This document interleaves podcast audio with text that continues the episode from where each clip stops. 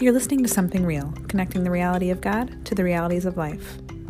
On today's Something to Talk About, we are going over a passage that probably most people know uh, or are familiar with at least, um, talking about uh, Judas and uh, his betrayal of Jesus. And I think I, I, mentioned it early on in the podcast here in this episode, uh, but it's kind of nice to to come at this from not necessarily a different perspective, but just to really dive into this particular passage here in Luke 22. Um, because it is so familiar, so so discussing it and kind of diving into it a little further, uh, I thought made for a really interesting conversation, and, and I learned a lot, and I hope you guys uh, get a lot out of it as well. So here's the discussion.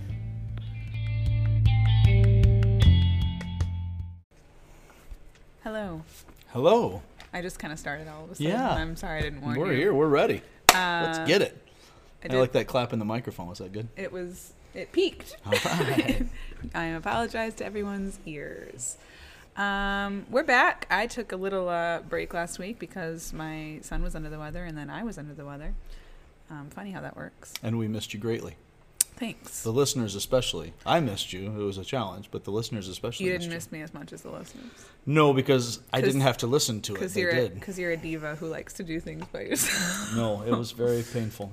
Uh, I we think you we did. missed I the. think you did a great job. we missed your dulcet tones. My '90s pop culture references is pretty much Your all, all NPR voice. Anyway, we are back, and we're um, in Luke. And you sound way less congested than last time I talked to you. It's in the throat now a little bit. Yeah, that, that's good. It kind of gives you that, that deep, throaty voice. Yeah. Get a little Bonnie Raitt going in here. or Ooh, I could something. take that. I will take it. We are. Are we in 22 now? We are in 22 in indeed. Luke. Um, this was. We're starting to get into that point in Luke where I feel like everyone kind of knows what's going on. Familiar It- stories. right. Yeah. and from this point on, it's just kind of. This is all stuff that that we've heard, but it's it's coming at it. I mean, especially I think this past week.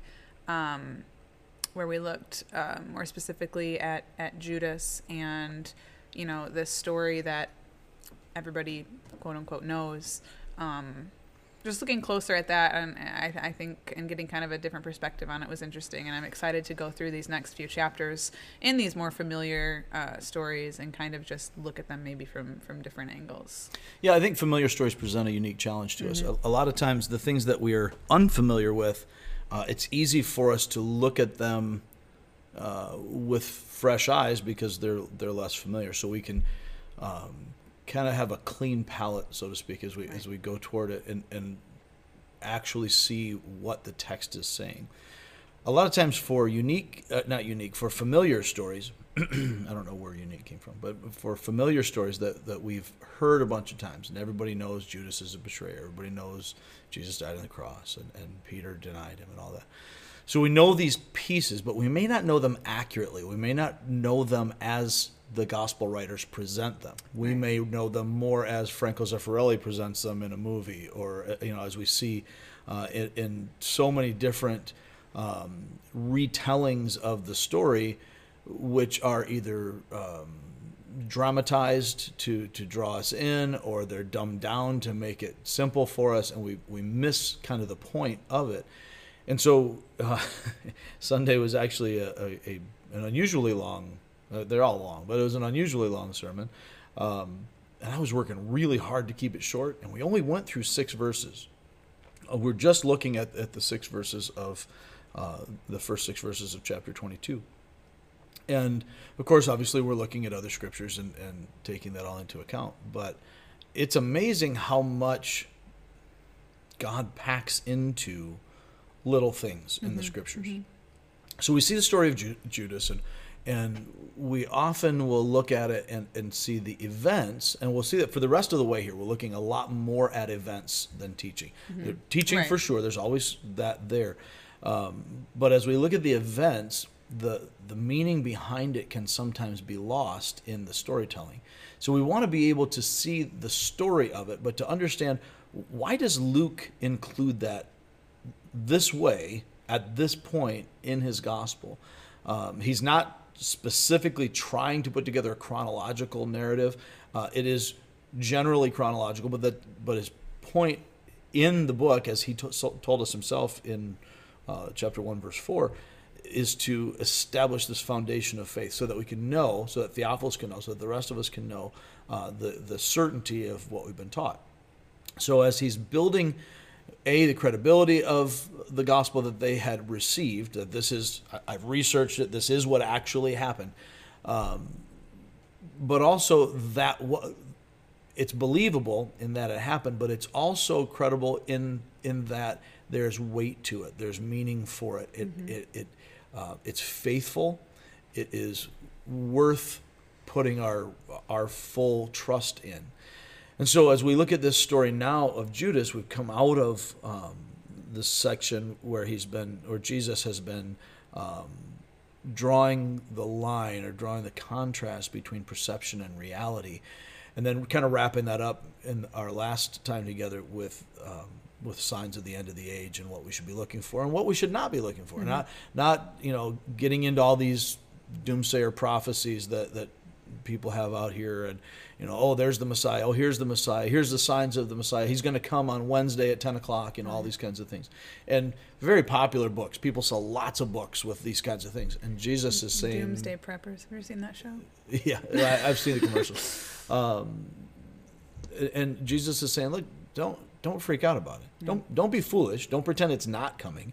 Don't be resistant and i think a lot of times we get that you know we, we've seen that even in christian movies um, over the years it's pretty popular in the 90s where uh, we have all these you know antichrist pictures and we want to you know nobody wants to have you know 666 on the gas pump so you're going to go a little bit farther so you don't have this amount of money You on get there, that much change back or right whatever. you know oh, oh keep it you know i don't want that Right. and we, and we get weird about stuff and and one of the key things jesus was saying there is stop don't don't be frightened be on your guard know what's coming and then he kind of practices that himself in this which isn't really the point but it's an interesting carryover uh, it's not the point of the passage but jesus knows he's going to be betrayed, knows who his betrayer is.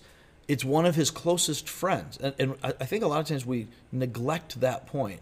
It's not just that he was in the inner circle, but he was one of Christ's closest friends. And Jesus even washes his feet right before this supper. He washes the disciples' feet, including Judas, knowing what's going to happen. So he's aware, he's alert, but he's not you know, he's not frozen with trepidation over it. He doesn't freak out like we so often do. We think, "Oh my gosh, these terrible events are happening. What am I going to do? I don't know the future. It's terrible." And and and you can identify with that. You've gone through a lot of that your own self here recently, still going through some of that, just with uncertain future, and it and it can overwhelm us. And Jesus is saying, "Yeah, it's coming. There's going to be hard times, but that's not your ultimate destiny. You're not a part of that." So, one way or another, I've got you. Some of you are going to be even put to death, and yet not not one hair of your head will perish. Well, how does that happen? You know, and so that's kind of where he has come from. And now, as he's applying this in his own life, he's going into this what we would all see as the most horrific time. He knows what's coming. Mm-hmm. He knows he's going to the cross. He knows he's going to be betrayed. He knows that his you know inner circle of the inner circle are going to abandon him. Peter's going to deny him. Even John's going to. Everybody's going to run away. John will come back and, and be there at the cross, but but everybody is going to desert him in that moment, and he knows it, and yet still he's not freaking out about it. and think it. about that from from a, a human perspective because let's be honest it hurts worse to be hurt by your friends than it does just you know some rando Absolutely. You, You know, know? the, that's a really big thing because he could have been betrayed by, you know, some Right. Sanhedrin spy, Right, right, you know, any of those things. But the prophecies led to this. God ordained for this to be the way. so he would go even that that's you know that thing i think that we overlook Yeah. that these were the people closest to him and and they fled or you know they just judas flat out betrayed him peter denied him that adds you know just a little bit more salt into the wound Right. and it's Well, and, and think about it for ourselves. You know, we shouldn't be overlooking this because all four gospel writers specifically point out repeatedly Judas is one of the 12. Right. Not just a guy, not just a disciple, not part of the, the fan club that's Right, following right. him, but pick out for yourself your 12 closest friends. Mm-hmm. The, that the closest people, closer than even your family. And Mm-hmm. that's where, where Jesus says, who, who are my mother and brothers? It's those who do the will of my Father. These 12 were closer to him even than his own brothers. 12 people.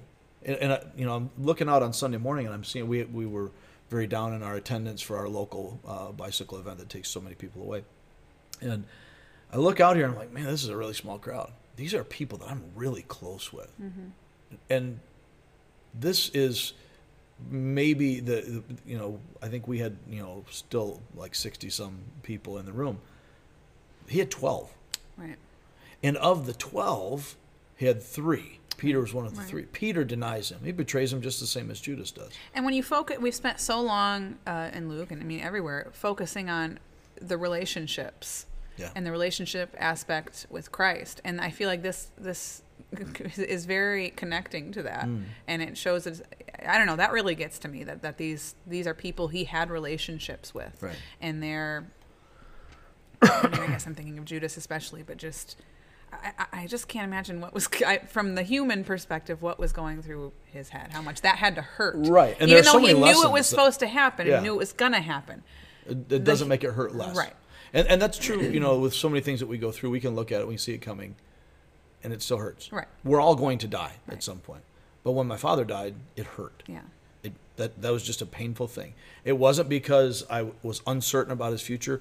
He was enjoying life in a way that he never could before, and I can't even imagine in the presence of his Savior. There's absolutely no doubt about that, Right. complete certainty. And so I didn't grieve as those with no hope, and I didn't grieve for him, but it still hurt. It was still And, a I painful, mean- sorrowful time, uh, and, and appropriately so. God Right. has ordained that weeping for us. right. The same kind of thing happens with Jesus. He, you know, he, he prays in the garden, Lord, if there's any way Right. beside this. And he knows there's not. right. But, and, yeah. and and that's why he says, nonetheless, not my will, but your will. Right, right. And so the idea that this was easy for him or Jesus was tougher than other people, that's not at Mm-hmm. all what we see in the scripture. But he had a firm grasp on what was real and what was meaningful, what actually mattered. And so when when he goes into this thing with Judas, it's not that he knows and he's just enduring it, he's tough. He is feeling every ounce of the heartbreak that goes along with this. Right. And yet, maintaining uh, right thinking. Mm-hmm. And I get, I, I want to say the right thinking more than right feeling because the feeling follows the thinking. So, uh, Mm-hmm. and again, and you and I have talked about this in your situation, and uh, you know, I talk about it a lot because I think it applies to all of us every day, all the time. We're going to be overwhelmed by our circumstances. There are so many things in life we don't control and we can't control.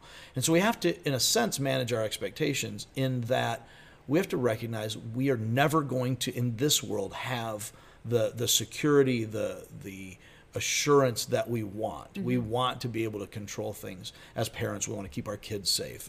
As, uh, you know, as a, a a husband. I want to make sure that, that my wife has everything that she needs. I can't control these things. I, I want to, as a pastor, make sure that everybody in our church uh, hears and receives and responds to and is transformed by the Word of God. I don't control those things. And that can be overwhelming to people. You can do what you can do, That's right. and but there comes a point, there comes a line that you can't do anymore. So how much harder? And, and as a mom, you know this. There is. it's hard to let go because when I know I can't do anything about it, but I know that I should be able. I want to be able Right. to. I want to be able to control this, but I can't. How much harder if you're the God of the universe in flesh, knowing that you actually literally do- can, yeah. and yet you can't Right, right.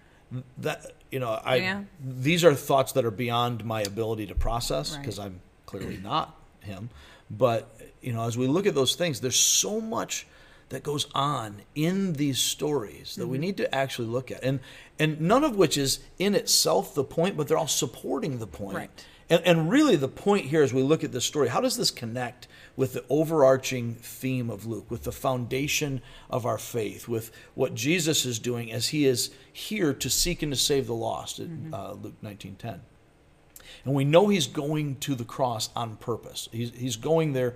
Uh, it, it's not a suicide, it's not really a martyrdom, it is a sacrifice. And he's willingly laying down his life for us.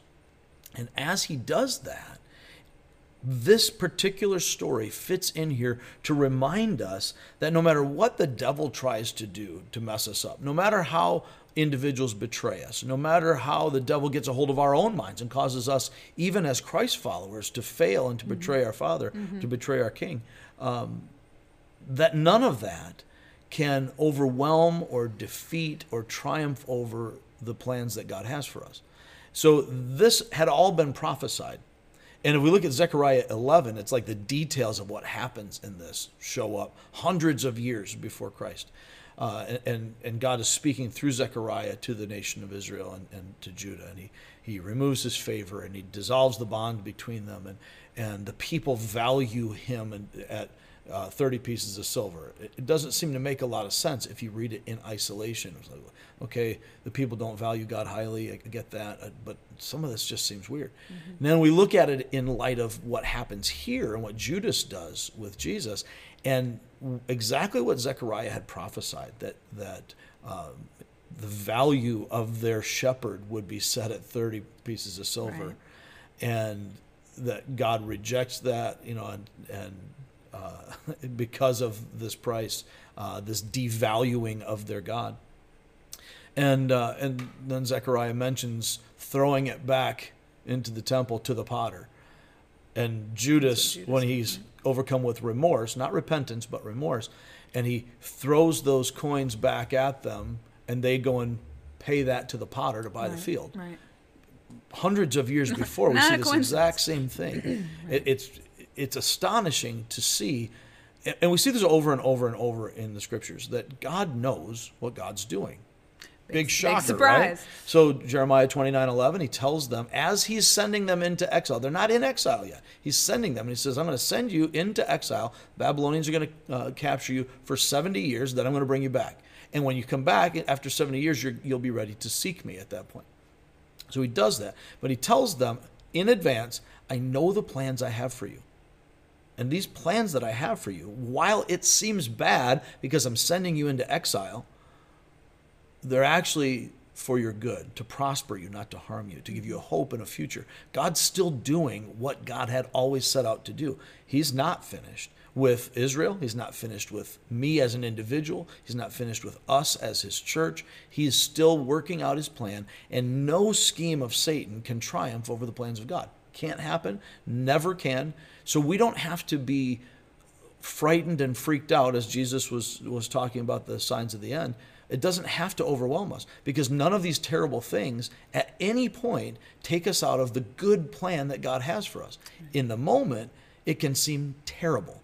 When my when, you know my child is going through some terrible injustice or is in jeopardy or is you know I, I, I look at what's going on and they they they seem to be sacrificed so to speak uh, in an unjust way or in an unjust system, and yet even with that, whatever Satan is scheming, cannot triumph over the plans that God has. And that's really the the point of this entire passage in a nutshell. And there's more that we can glean from it. We can watch the, the pattern of sin in Judas's life, and it parallels how sin works in our own life. So we can learn from that and be on our guard, be be alert and sober of mind, uh, or of sober mind, as as uh, Peter five eight says, because we know that the devil is trying to devour us, and Jesus said to Peter, you know, talking about the disciples, Satan has desired to sift you as wheat. I've prayed for you so that you can overcome this. But Peter's still going to deny him. Peter's going to betray him just like Judas. He does. But Peter belongs to Christ. Judas was there like a tare among the wheat, like a double agent, so to speak. I don't think Judas ever thought of himself that way until, as it says here, Satan entered him whether that means possession or just influence of his mind. In either case, the the reality of who Judas was shows up in how he responds. Well, let's talk about who Judas was because yeah. I mean, we all think we know. You know, you hear the stories and you think Judas is just this. He's the enemy. Yeah. Um, and this and in this passage, he is for sure because the enemy enters him. Right. yeah. But That's a really good point that I actually wasn't thinking about until you said it the way you said it just now. Judas is just another guy. Right. He's a He's regular me. person created in the image of God Right. who, apart from Christ in his life, is separated from God Right. and is under attack by the enemy. That that is true for every single one of us, whether or not we're in Christ. And I guess this is probably I mean this is totally inaccurate, but the image that keeps popping into my head and and not even the old one from the 70s I think it was, but uh, a year or two ago, uh, they redid um, Jesus Christ Superstar, and John Legend was Jesus. Um, Interesting. but and I don't know who who played Judas, but it was it was a guy, and he performance wise did a very good job. But I watched I watched it, and uh, I'd only seen bits and pieces of the original one that they that they made a movie of, but they show the the part where Judas kills himself, and uh, in the in the show it's just these these big metal rafters, and he's he's taking the the sheets or the cloth from whatever and tying them up and and they don't actually show the act of him doing but you know it's it's implied by the music and everything else and and this particular actor that was playing Judas um, he was singing but it was almost he was just I mean he did a very good job. He was just screaming he was in agony and just sobbing. And you think of that and you know I mean obviously we don't know what what Judas was literally doing at the time but you you think when he throws the the money back and he's you know I, I've I've I've sentenced an innocent man to death and things like that you'd think he's probably in that state of mind where he's just overcome with with ah I, I I don't even know the right it's not grief it's it's something more than that it's Right. and so it's easy to think, I guess, for me, and you touched on this earlier with the difference between uh, Judas and Peter in, in their reactions to this, in their remorse. Um, I guess there's there's a there's a hint for me of well, was Judas repentant at all? Did he did he? It doesn't it it does- it doesn't say that he asks for forgiveness or, or or turns to God. Instead, he ends his life, and so I guess that answers the question. But that's Yeah, suicide is inherently not trusting God to fix your circumstances. Right. So that whatever else happens, that shows us a descent in our thinking. That does not mean, as some have taught uh, over the centuries, that um, everyone who commits suicide is doomed to hell right. and, and all that. We know that all of us can be overcome in a moment. We can all, you know, even the, the greatest saints can can battle depression. uh, Charles Spurgeon, the Prince of Preachers, battled depression regularly. Elijah, immediately after defeating the 450 prophets, prophets of Baal, is plunged into a suicidal depression, and only God keeps him from ending his own life. Right. So that that sort of uh, idea that Christians can never do that, that's really not it. However, it is an indication of where your thought is.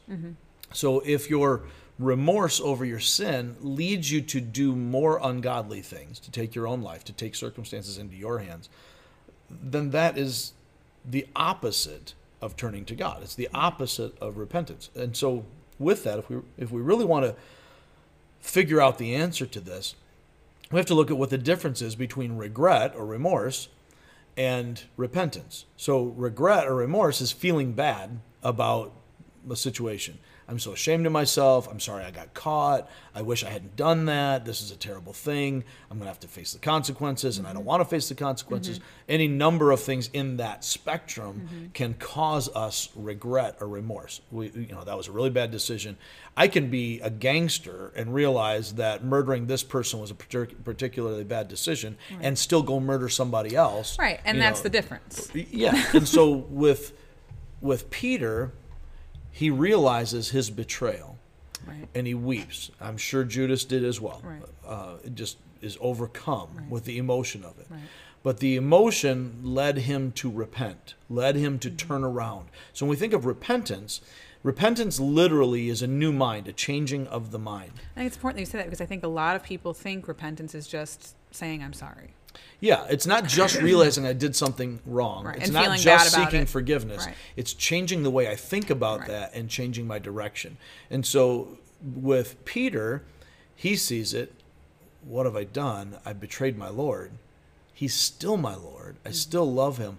I'm not worthy of him. I really wasn't worthy of him before. And again, I'm putting you know words into thoughts that I, I have no idea what Peter's actual conscious thoughts were. But based Only on what his we see in the scripture, right. right? We can see the fruit, so we know what kind of tree we're dealing with. Right. So the fruit of Peter's was, I go back to the other disciples. I I am overcome with this, but I get with the family. And when Jesus comes back from the dead and he gets with them, I, my full devotion is turned to him. My my direction, my mind has changed. And then we see Peter become this great evangelist, the man who was afraid to admit that he knew Jesus to a little girl at a campfire now he's preaching to 3,000 people, this, you know, presumably uneducated fisherman from Galilee, country bumpkin, so to speak. He's out here preaching in the cosmopolitan city of Jerusalem to the masses, uh, you know, at Pentecost, and 3,000 people get saved Right. that not the not the number and the result, but the boldness of his of his following, of his proclamation and his obedience demonstrates the changing of his mind with a changing of direction. Judas continues in the same direction just with bad feelings. So it's like, you know, I, I feel so bad that I have betrayed God and yet I keep on doing these same things. Mm-hmm. I don't change my mind, I don't change my thoughts. I don't, you know, I I embrace the darkness. That's just who I am. I, you know, I, I, clearly I'm worthless, clearly I'm a waste and that just takes me farther and farther down. The devil wants that. He want Right. you know, and, and Christians can fall into that for a time. True believers will persevere to the end. But along the way, sometimes when we fall, we stay down in the mud.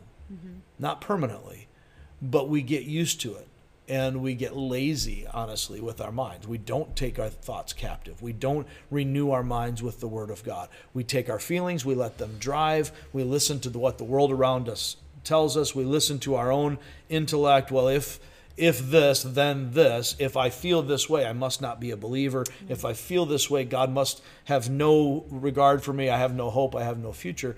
And God says just the opposite. Your feelings are not the point. My character is the point. So you need to understand who I am, trust my character, and stop trusting your own, whether it's good or bad. Your goodness didn't earn you favor. Your badness can't lose you that favor. However, if you have experienced the kindness of God, then that will show up. It will change your direction. It will change your allegiance, just like with Peter. Peter still sinned. In fact, later on, once he's a respected leader in the church, Paul has to rebuke him for falling back into legalism and once again hiding from the truth. Right.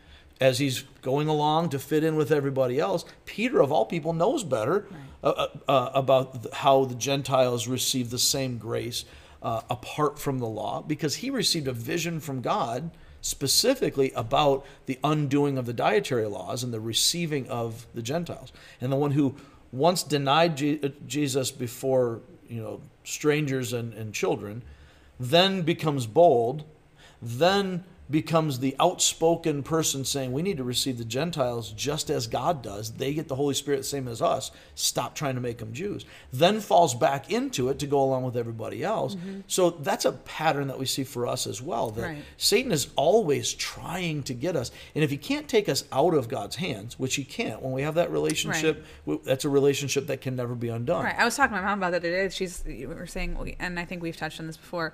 Why why does he even bother? And I I said well, I think just just to get his kicks while he can, and he and he I think he gets more pleasure out of out of uh, messing with uh, somebody who's with Christ than somebody who's not. Yeah, because I- he already knows he has those people. I suppose it's in some ways, and, and I I can't speculate as to the thought of a superior being, and Satan by all measures is a superior being to me, other than the morality of following Christ. And and the Bible cautions us against that. That we should not take uh, angelic beings, including demons, lightly. Uh, Even the other angels uh, recognize authority and rank. So as we as we look at that, I, I think in some ways, perhaps it's a little like uh, a terrorist who doesn't actually expect that they're going to win a war in this particular thing, but they are going to be a part of this war by destroying, causing terror. You know, Satan in his nature, according to Jesus, comes to steal, kill, and destroy. That's what he's here to do. But he you have to wonder why, right? If he already knows the outcome. uh, yeah, evil, wickedness. Why do I sin when I know how it's going to end? You know, why why do I speak rudely to my wife when I know how that's going to turn out? You know, when it goes goes poorly. Why do I give in to tempting thoughts in any number of areas Yeah, when I know how I'm going to feel afterwards? I know what that does to the heart of God, and yet I still do it. You know, why do I, you know, choose laziness instead of work when I know that's going to make it harder for me later in the week? All of these things you know are just kind of little samples of that sort of thing i don't have an answer honestly because i don't know why i do it in myself Right. other than sin Well, I think that's a good way to. That's that's that kind of gives you an answer. You're like, we all do the same thing. Yeah. And we. You know, and it's dumb Right. it it's is dumb for yeah. us it's dumb for satan you know We're running out of time here, but I did have one more question. Um, kind of tying into that. We'll say it does. Um, so are. Is it okay to assume, or is it wrong to assume then, that Judas was just doomed from the start, from from birth? If this, I mean, was he always the one that was going to do that? God obviously knew that Right. this was all going to happen. yeah Was it always going to be Judas? Was he? Was he? Did he have no chance at, at some kind of you know salvation?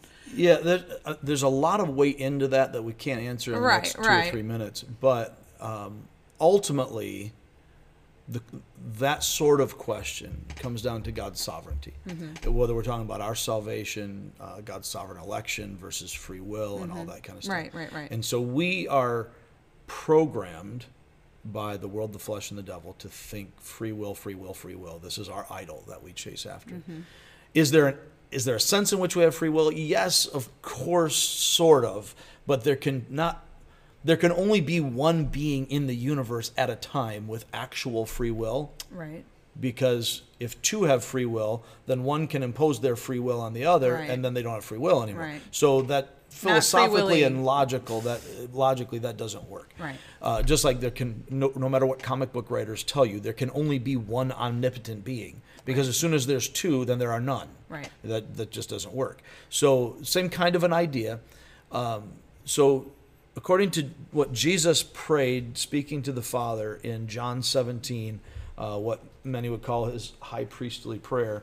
Let's see if I want can me to read? read it without my glasses. Here, I'll give it to you. Take a look at. Uh, he's talking to the Father about uh, the fact that he's not lost anyone that the Father has given to him, right? And, and this is a principle that we see throughout the scriptures. 17. But it, but in 17 verse 12, I believe it is, um, he talks about um, I haven't lost anybody except the one who was destined to be lost.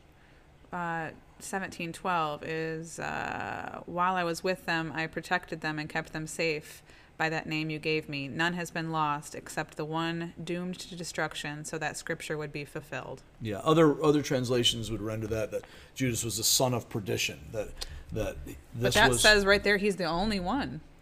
of yeah of those of those Oh, okay, disciples okay. for sure.